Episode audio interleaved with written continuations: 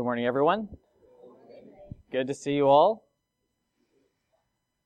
This will be in Nehemiah chapter 20, verse 27, chapter 12. There's not 27 chapters in Nehemiah. What Bible am I reading?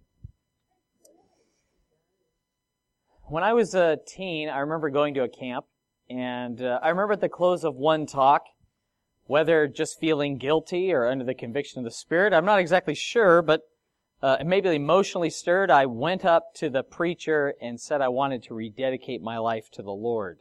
And that was something that was regularly done in those days. You know, you would give an altar call, and if few or no one responded, you would give the offer to rededicate your life to the Lord. I don't know if you also were exposed to that, but maybe it was a metric to gauge a response.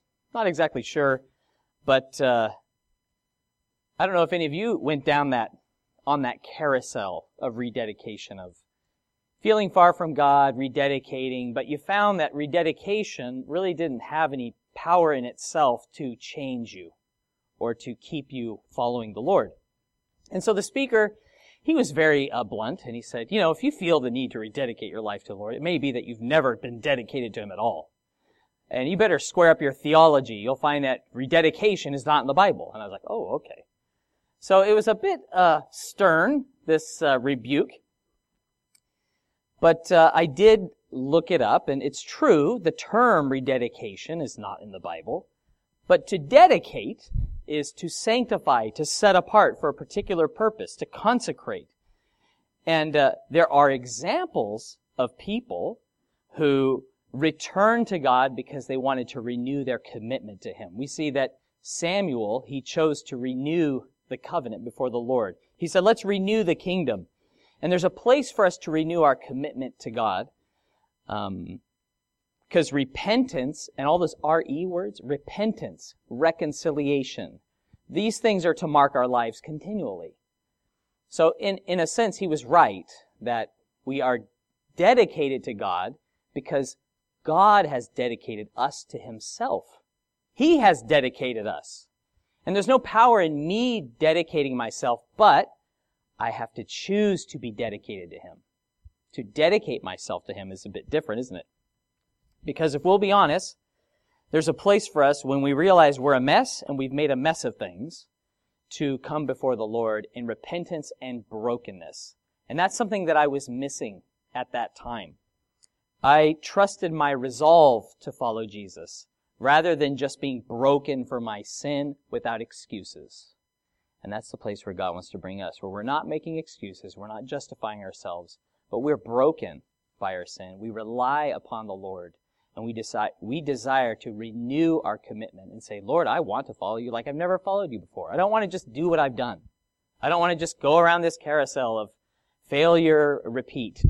I want to repent and for my life to reflect those choices according to your word. So I don't use the term rededicate because a Christian's always dedicated to God by nature of being a child of God. We are dedicated. So we should be living as an obedient child. We are already His. And today we're going to talk about the dedication of the wall of Jerusalem. How the wall was dedicated unto the Lord. And God did this amazing thing that in 52 days they built a wall of rubble that had been there for a hundred plus years, unbuilt.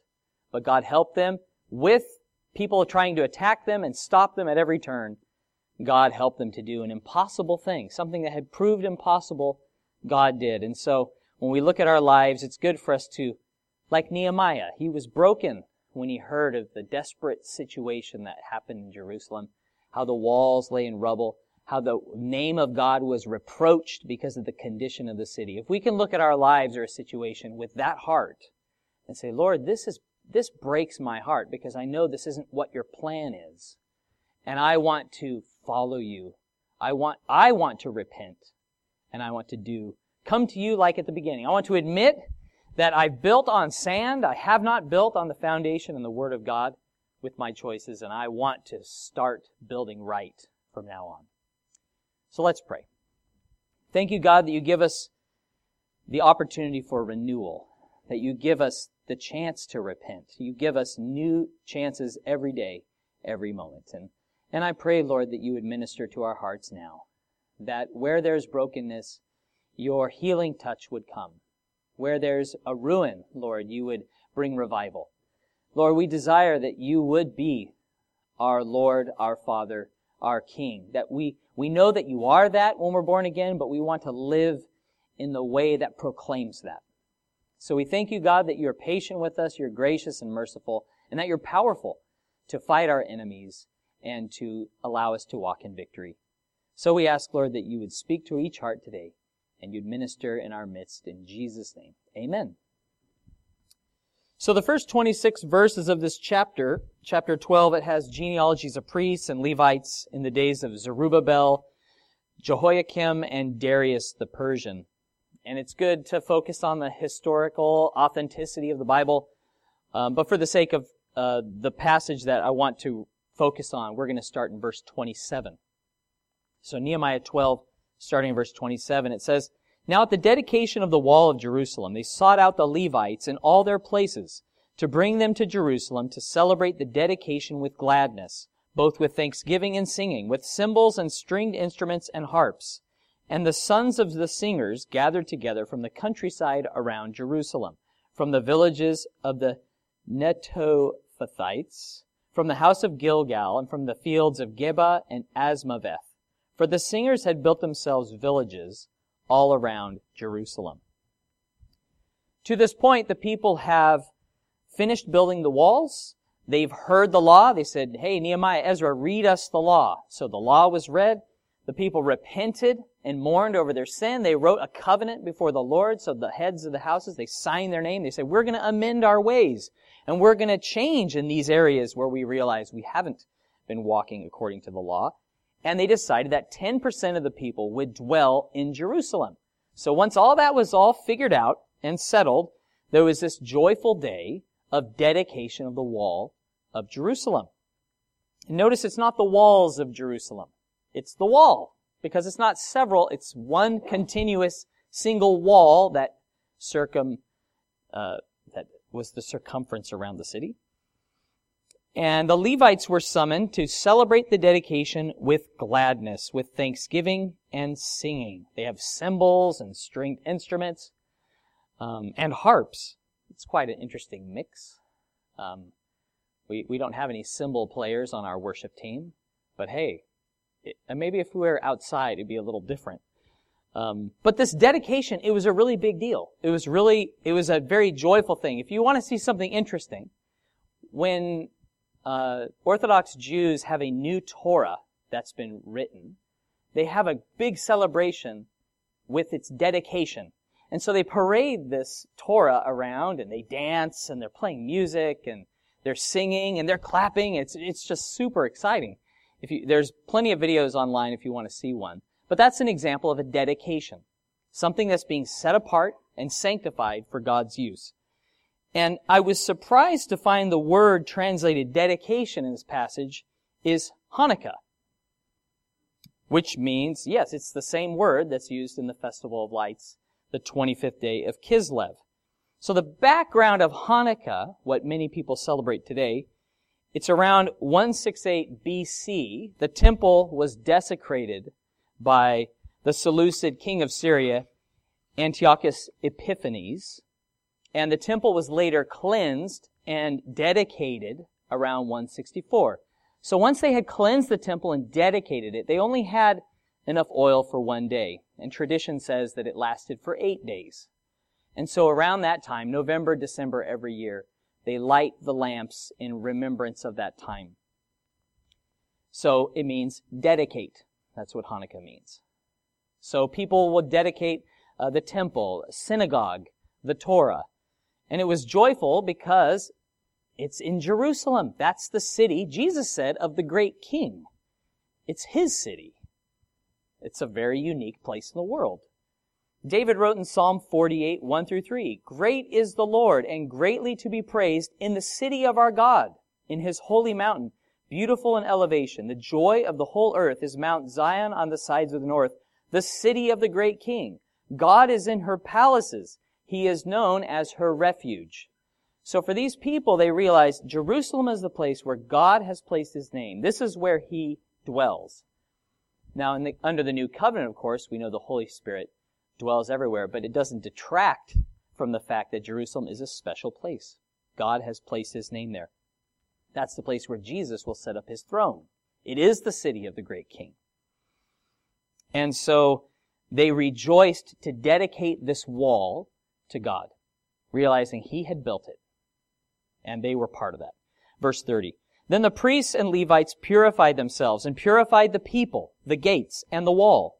So I brought the leaders of Judah up on the wall and appointed two large thanksgiving choirs. One went to the right hand on the wall toward the refuse gate.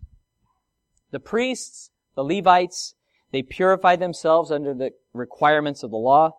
The priests were anointed and cleansed, and then they purified the Levites. Now, this purification is talked about in Numbers chapter 8, and they needed to be sprinkled with the water of purification or the water of separation. And it was made by mixing the ashes of a rare red heifer with clean water, and that would be sprinkled upon the people and upon the wall or whatever you were purifying.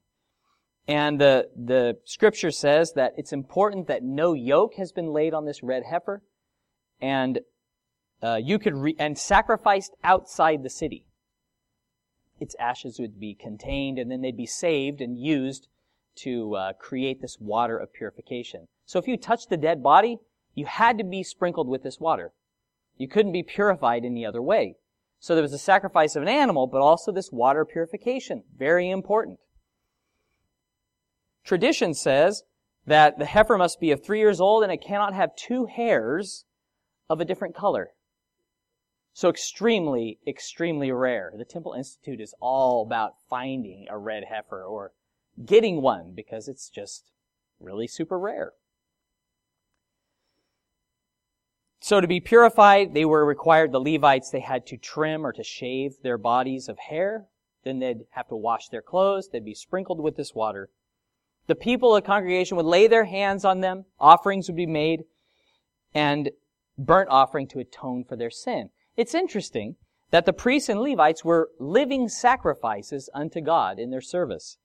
It says in Numbers 8:15, it says, "After that the Levites shall go in to service the tabernacle of meeting. So you shall cleanse and offer them like a wave offering." So a wave offering was the priest's portion. That was what they were to eat. So of, and the, the things people would bring in, tithes and offerings, a portion would be set aside for the priests and Levites, and the wave offering was one of those. And so it's like the people's portion when you talk about the Levite being like a wave offering. It was for use by the priests. It was for use by the people. They were to serve God and the people in the sanctuary. And so verse 30 says the people, the gates, and the, the walls were purified. So they went to the gates and they sprinkled them with this water, and they went to the wall and they sprinkled it with this water. And this is a good lesson for us that you see how the priests and the Levites were purified first before they dedicated these walls. If we want to be, have our lives dedicated to Him, we too must be purified. And it's not through the sprinkling of water, but through faith in Jesus Christ and His shed blood. So we're washed, we are cleansed, we are sanctified unto Him. It's not just cleaning up your life, like stopping all those habits or sinful ways. Jesus said it's not what goes into a man that defiles him. It doesn't matter what you eat as far as defiling. It's what comes out of a person. Your greed, your selfishness, that hate that's inside, that has to be cleansed first. The Pharisees, they had a clean exterior. They wore clean clothes. They appeared to be righteous to men. But Jesus said, inside, you're full of dead things. You're rotten inside. Clean the inside first. Then the outside can be cleaned. If we want fellowship with God and to be fruitful in service, we have to be cleansed. We have to be born again and set aside for His use. So if you want to turn to a couple of verses, Psalm 24, verse 3, it talks about who can ascend to the hill of the Lord. Not just anyone can have fellowship with God, Anyone can, but we must meet God's condition. Psalm 24, verse 3. It says, Who may ascend into the hill of the Lord, or who may stand in his holy place? He who has clean hands and a pure heart, who has not lifted his soul up his soul to an idol, nor sworn deceitfully, he shall receive blessing from the Lord and righteousness from the God of his salvation. Not one of us is clean because of our efforts, but through repentance, through faith in Jesus, we're made righteous. And if you turn now to Hebrews chapter 9, verse 13 and 14, we see that we've been cleansed by a new and living way through Jesus. Not just the sprinkling of the water made from the ashes of the red heifer, but something much more valuable. The blood of our Savior through faith. So Hebrews 9, verse 13, it says, For if the blood of bulls and goats and the ashes of a heifer, sprinkling the unclean, sanctifies for the purific- purifying of the flesh, how much more shall the blood of Christ, who through the eternal Spirit offered himself without spot to God, cleanse your conscience from dead works to serve the living God? So we're called to serve the living God, and it's through Christ we're able to do so. No matter what we've done, we can be pardoned. We can be cleansed through the gospel. And I guess the question is, you've been born again. You've been dedicated to God. You've been dedicated to God by God. Do you want to be dedicated to God? It's like you can have, let's say, a son who wants to just go his own way and do his own thing. He really doesn't want you to be his, his dad or mom anymore. He's living in a way that's like, I, I really want my own way. And we can be like wayward children, where we are dedicated and sanctified unto God, and yet we can say, well, I want to go my own way. And it's good for us to, I guess, realize if we're being that rebellious person, or if we're like, you know, Lord, I do actually want to be dedicated to you. I, that's what I want. I want to be used by you. And we need to answer that question. Do you want to be dedicated to God? It will come at a cost, but to refuse to submit to Him is, is a far greater cost. So, verse 31, it says, Nehemiah brought the leaders of Israel up on the wall, and I have a few pictures to share of the current wall. This is not the wall that was uh, there in that day. This is the rampart walk if you go to Israel today, you can go on the rampart walk, which is, it's not, when it says on top of the wall, it's not like a fence or a retaining wall. It's quite large. It's very tall. You can walk around on it. So this is one of the paths, and you can see, um, this was probably dates back to the Crusader, and you've got these things where you could shoot arrows and look down, see what's going on down below. Next one. There's a better view of the thickness of the wall and the height of the wall. And the next one. This is the Jaffa Gate, which is where the hotel was where I stayed last time I was in Israel. So, quite large. They would sprinkle the wall and the gates with the water purification. Thanks for that. Now, the irony is, remember what Tobiah had said about their wall? He said, you know, that wall, it's so weak that even if a fox went up on it, it would fall apart. And now they're on this wall, and they're praising God, these two Thanksgiving choirs. And instead of holding weapons in their hands, they're holding trumpets and harps and cymbals, praising God. It's just so cool that God did this huge reversal where their enemy just mocked them and said, you know, you guys, these feeble Jews, what are they doing? Trying to build something? It's not going to last. And here they are walking on top of it, praising God and thanking Him for all He enabled them to do. And so there are these large, it says, Thanksgiving choirs. Now, if you were to look up a choir today, uh, now choirs can be in churches, but largely choirs are a social group or uh, they're for a club, or they're for entertainment purposes typically. And there's soloists who will distinguish themselves for having you know, beautiful voices and um, skill in singing. A, a large focus is rehearsal and entertainment. But I like that it's called Thanksgiving choirs. It's not to entertain the people. The purpose of these choirs is to thank God. That's their whole reason for existence. To give thanks unto God. And while the inclusion of music in our, our service is really important and it serves many purposes, I think thanking God and praising Him needs to be the top, the primary reason why we sing songs in church, why we sing to the Lord.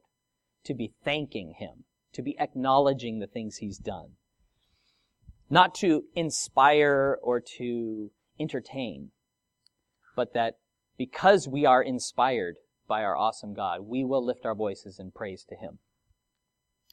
So I have one more picture to show as I read this next passage because it begins to talk about their course. So there's these two Thanksgiving choirs and they start and they go all the way around the wall and then they meet at the temple. So I don't know if you can read that very well. Um, I don't know if you could zoom into just the, because I've shown this graphic once before, but this outer wall is the wall that is today, and this is the wall that they built in Nehemiah's day, so the darker one. So if you can, uh, I just want them to be able to read the words if possible. Ronnie, if you could just pan back a little bit. Yeah, or just lift it up a little. Just go out. See, this is when I need like a mouse of my own. Okay. I think we'll just have to call it good. Alright. You guys will just have to put on your binoculars. Nehemiah 12, 32. Thanks, guys. It says, After them went, went Hoshea and half the leaders of Judah, and Azariah, Ezra, Meshullam, Judah, Benjamin, Shemaiah, Jeremiah, and some of the priests' sons with trumpets, Zechariah, the son of Jonathan, the son of Shemaiah, the son of Mattaniah, the son of Micaiah, the son of Zaccur, the son of Asaph, and his brethren, Shemaiah, Azarel, Milalai, Gilalai, Maai, Nethanel, Judah, and Hanani, with the musical instruments of David the man of God. Ezra the scribe went before them. By the fountain gate in front of them, they went up the stairs of the city of David, on the stairway of the wall, beyond the house of David, as far as the water gate eastward. The other thanksgiving choir went the opposite way, and I was behind them with half of the people on the wall going past the tower of the ovens as far as the broad wall, and above the gate of Ephraim, above the old gate, above the fish gate, the tower of Hananel, the tower of the hundred, as far as the sheep gate, and they stopped by the gate of the prison. So they went along the wall, singing praises of thanksgiving to God. And it says trumpets were used. They also used the instruments of David. David was skilled in playing the harp. In 2 Samuel 6 5, it describes other instruments. Instruments of fir wood, string instruments, tambourines, sistrums. That's like a rattle. It's an instrument It's kind of like a rattle for better explanation. And cymbals. So here they are, all these leaders, these two choirs, singing unto the Lord, carrying instruments.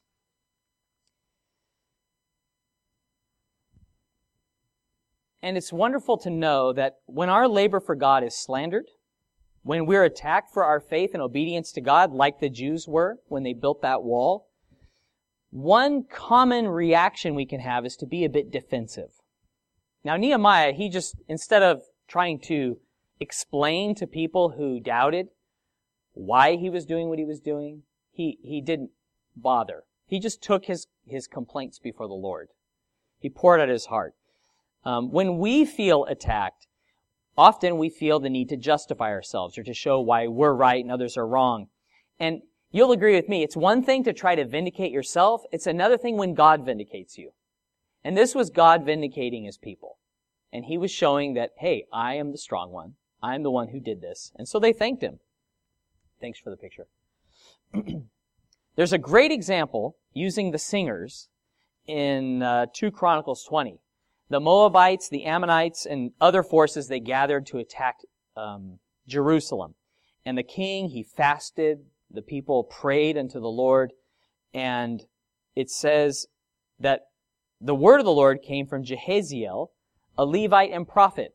The people realized we cannot beat these guys. They are stronger than us. There's more of them. We, we have no chance against them. So they prayed and they told God, hey, we don't have a chance. We need you. And this is what the word of the Lord came to them in 2 Chronicles 20, 17.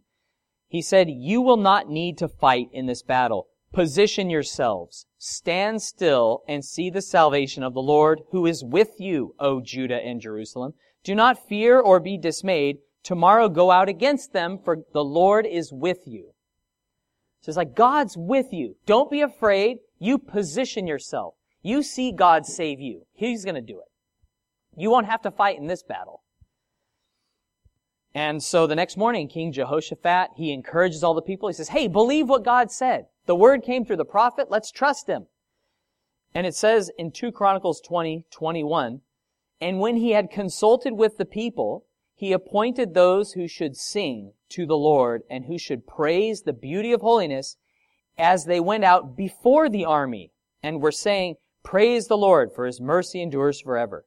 Now when they had begun to sing and to praise, the Lord set ambushes against the people of Ammon, Moab, and Mount Seir, who had come against Judah, and they were defeated.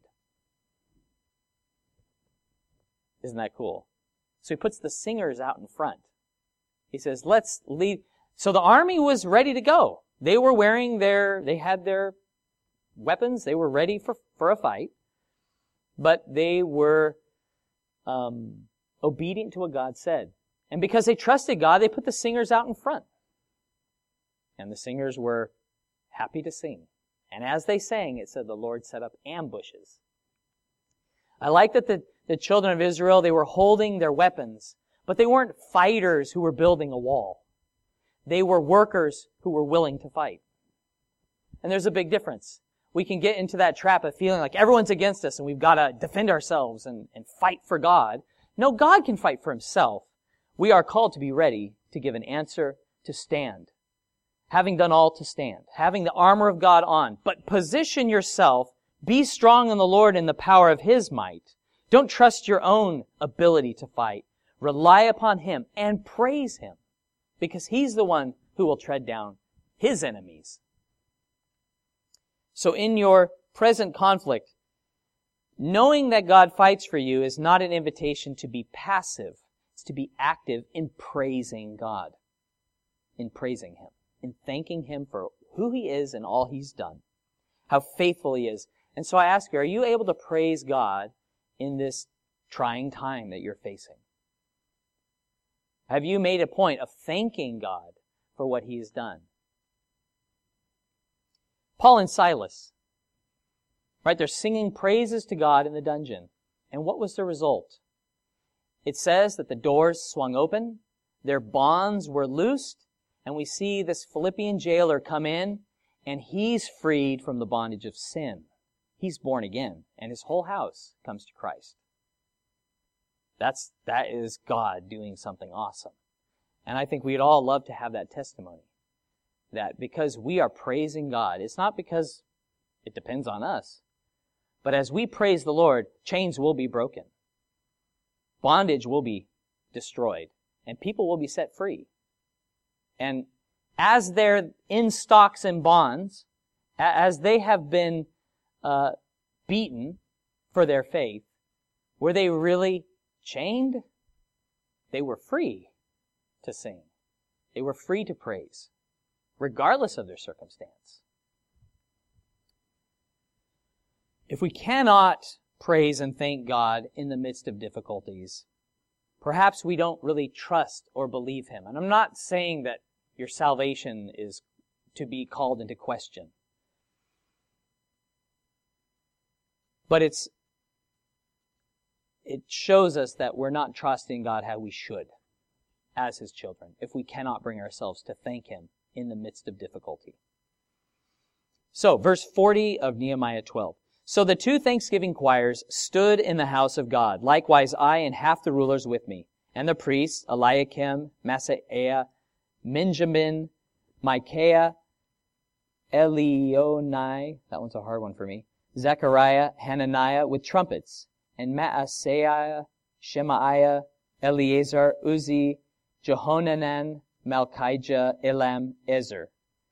The singers sang loudly with Jer- the director. Also that day they offered great sacrifices and rejoiced, for God had made them rejoice with great joy. The women and the children also rejoiced.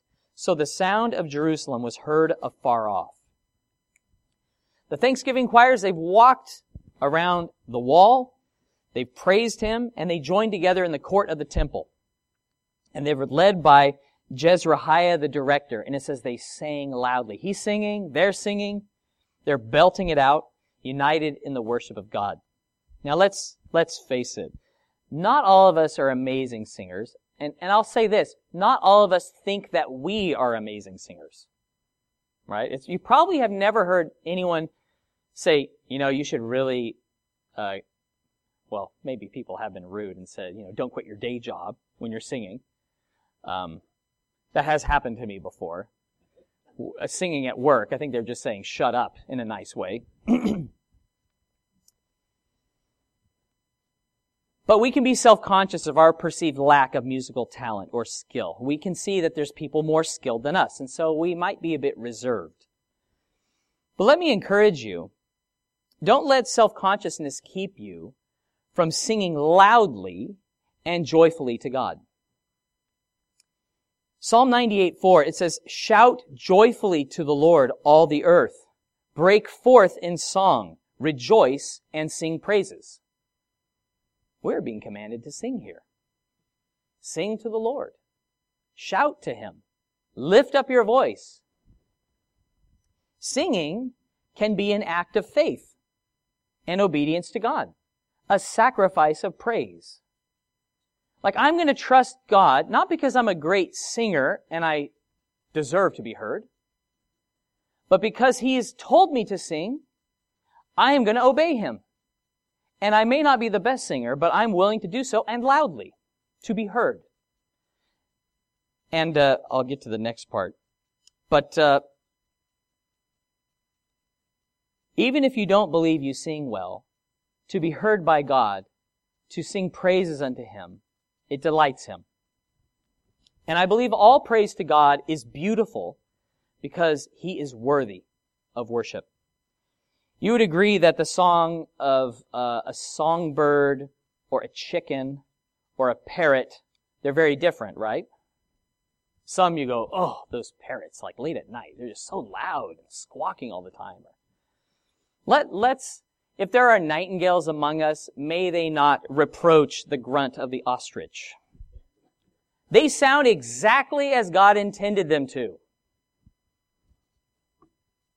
You may not have a voice that everyone finds the most attractive, but you sing as God intended.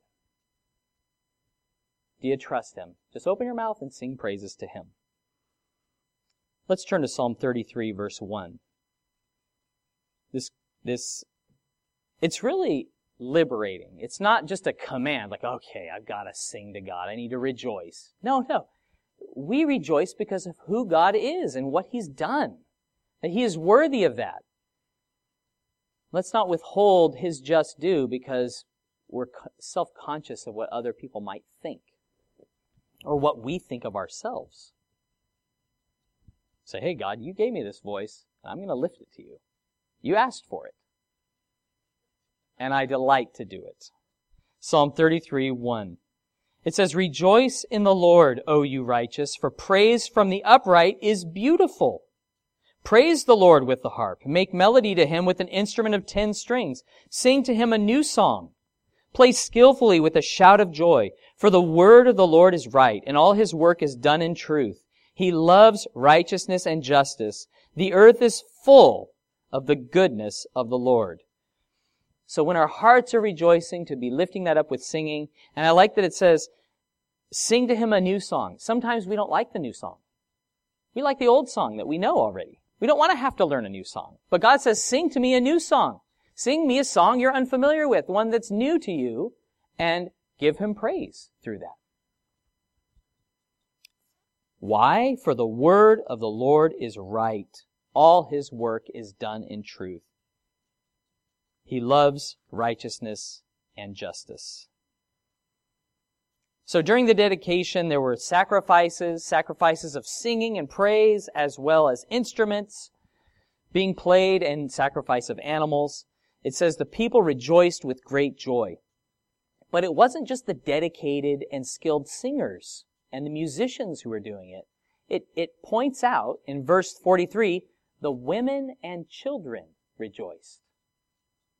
Okay, the young people, the kids were celebrating. The women uh, it's common for women to ululate. It's like to trill very loudly with joy. You know, almost, uh, I think, um, I don't know if the word means, it's like a very high, it's a, it's a high shout, a shrill, um, trilling is what it was described as. But it marked celebrations, um, like the dedication of a scroll. On uh, Wikipedia, I looked up ululate, and there was a lady in Egypt who had just voted. And she comes out and she's like, oh, and she starts like just, it's pretty cool. You should definitely see that one. I was like, oh, this is different. You know, we don't, we don't have this very much. But at the dedication of a new Torah, a circumcision, a wedding, that sort of shouting and clapping and singing, it would uh, be very common. So there's this clapping, singing going on. And perhaps the closest in our culture that we could go, okay, I, I understand that, is like at the end of an AFL game when the team has won. You know, they're like, yeah, they're clapping and they're all singing their song, you know, everybody. They're not singing the national anthem necessarily, you know, they're pretty, but then they get, they win the game and they're just shouting, you know, they're yelling and they're, you know, spraying champagne or beer on each other. You know, they're, they're having a party in there and they are excited because they have won and won the grand final and they're having this great time. That, we can go, they're not, they're not ashamed right now. They're not being self-conscious. They're not restraining themselves. They're happy because they won. And what have we in Christ? Haven't we won through Him? Isn't there great victory over sin and death and despair and hopelessness in Christ? Can't we celebrate? Can't we rejoice? Can't we clap and shout to him and just say, yes, right on, God, you're awesome. Just get fired up. And it's not about trying to be loud so we can be heard. I believe they were loud because they knew they were heard. They were heard from far away. It wasn't like at a game when they say, get loud on the scoreboard and they have a decibel leader and everyone's trying to shout to get above 120 or whatever. They're like, let's, let's just pump up the noise and just be loud for the sake of loudness. No. They were rejoicing in God, and because they were rejoicing, they were loud. They were heard afar off. And it wasn't just the singers, it was the women and the children. Everybody was celebrating. So may that be for us as well. When you get excited, your, your volume control starts to go a little bit. You notice that? Especially with kids. You know, they have their friends over and it's like, whoa, this house is loud. You know, I, I need to leave. Just, that Everyone's talking so loud, it's a bit overwhelming because they're excited. So when we're excited about the Lord and what He's done, we can be loud. We We are not self-conscious at that moment because we're filled with the joy of the Lord. Verse 44. At the same time, some were appointed over the rooms of the storehouse for the offerings, the firstfruits and the tithes, to gather them in into them from the fields of the cities of the portions specified by the law for the priests and the Levites. For Judah rejoiced over the priests and Levites who ministered. Inside the temple court, there was areas for storage of all the gifts that were brought in, the first fruits, the offerings, and tithes. And these contributions were demonstrated, uh, excuse me, uh, distributed to the priests and the Levites. That was part of their portion. That's how they, because they served in the temple, they weren't able to cultivate their own crops or keep their own flocks and herds. And so God made a way for their needs to be met physically through the gifts of the people. And it says that the people rejoiced over the priests and Levites who ministered. They taught, they facilitated the worship of God. And whether it was singing and worship, teaching the law, offering the sacrifices, the morning and evening, um, sacrifice, overseeing the temple ministry. It was more than a job. It was really a life for these people. And the role of the priests and the Levites, it's not really comparable to any role in the church today. The only person it's really a shadow of is the role that Christ and the Holy Spirit are in the church. Do you consider Jesus to be a freeloader? No. We rejoice in him because we have everything from him. They didn't see the priests or the Levites as, you know, oh, well, these guys are too lazy to do anything else. No, they were called. They were chosen to do this, and God equipped them. So is the high priest, right? He's the one who had access to God.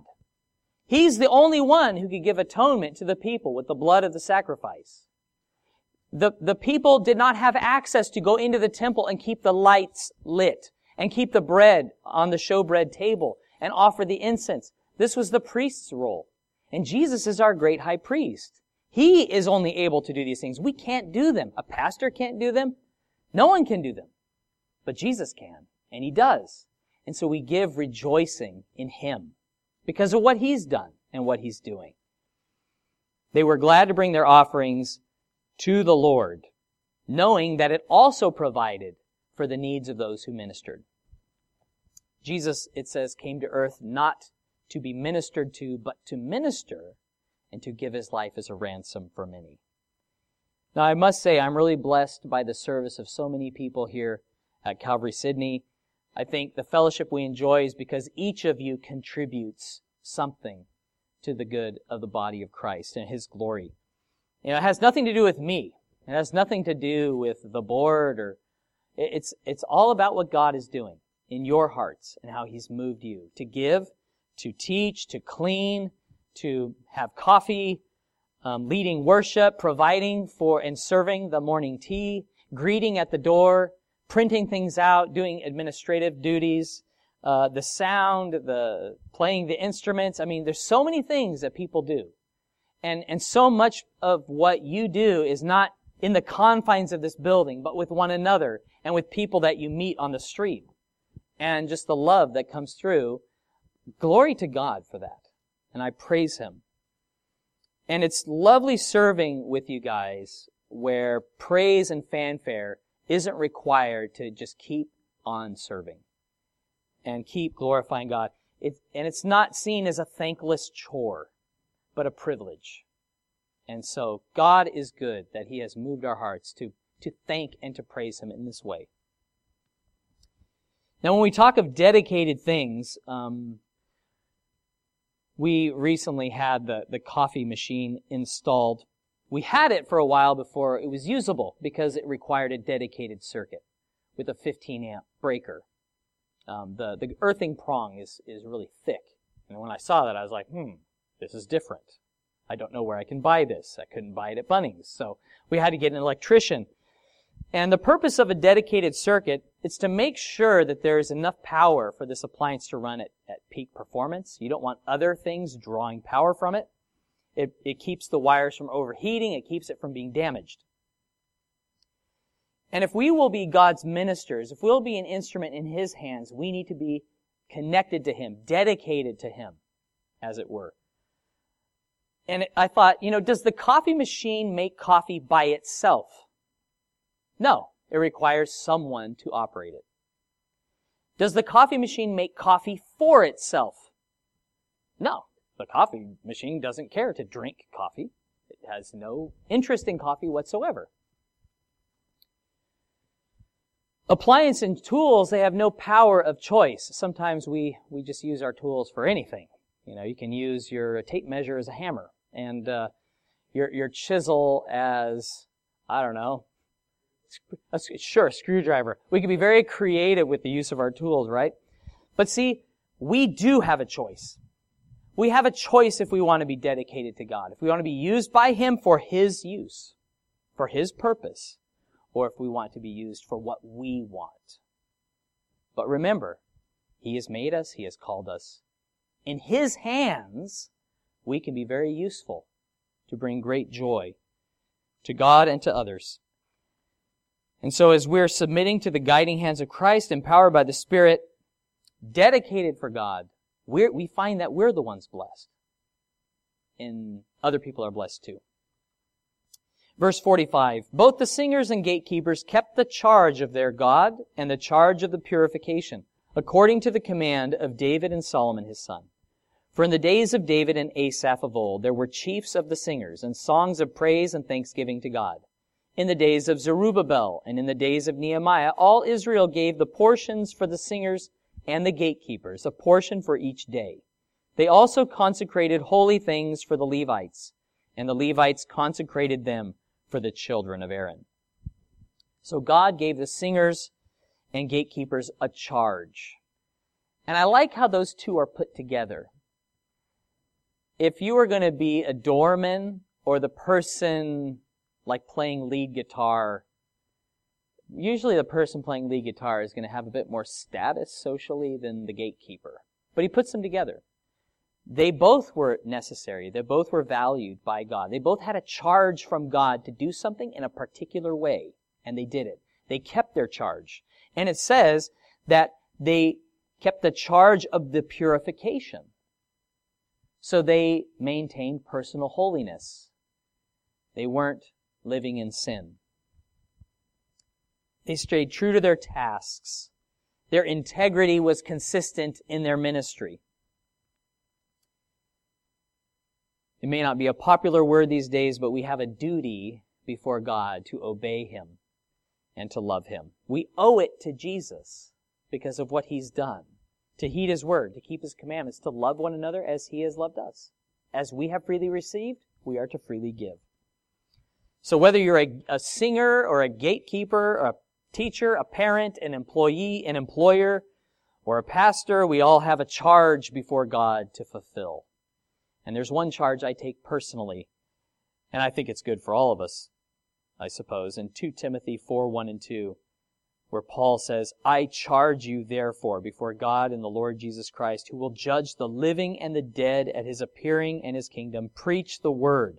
Be ready in season and out of season, convince, rebuke, exhort with all long suffering and teaching. So if you want to know what your charge is before God, um, the scriptures will say what your charge is. And uh, starting with and undergirded by loving one another as he has loved us. That's the commandment that Jesus gives to you. And by his strength, we can do so. So for 500 years, the singers kept the charge that was given to them through David. And for 500 years, the people rejoiced to, well, not always, re- they didn't always do it, but at this point, they rejoiced to supply the needs of those people. Now, as I was reading this week, I came across Zephaniah 3, verses 14 through 18. If you could turn there, I think it's a really good conclusion. Zephaniah 3, starting in verse 14. These words were written a couple hundred years before the dedication of the wall. So these words were written before the wall needed to be rebuilt. They were still standing, likely. We understand the concept of singing to God. Do you know that God sings over his people? We know that Jesus sung a hymn before he went to the Garden of Gethsemane, but God sings over us. Where we gather in Christ's name, the scriptures say he is there in our midst. It says in Zephaniah chapter 3, verse 14. Sing, O daughter of Zion. Shout, O Israel. Be glad and rejoice with all your heart, O daughter of Jerusalem. The Lord has taken away your judgments. He has cast out your enemy. The King of Israel, the Lord, is in your midst. You shall see disaster no more. In that day it shall be said to Jerusalem, Do not fear, Zion. Let not your hands be weak. The Lord your God in your midst, the mighty one will save. He will rejoice over you with gladness. He will quiet you with his love. He will rejoice over you with singing. Let's rejoice over our God, the God that rejoices over us, the one who, as this passage says again and again and again, is in your midst and truly dwells within us, right? By the power of the Spirit.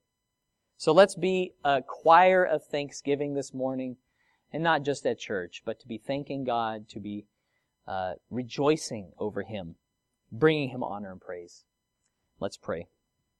Father, thank you that you are a great God who rejoices over us, who comforts us and quiets us with your love, who rejoices over us with gladness, who rejoices over us with singing.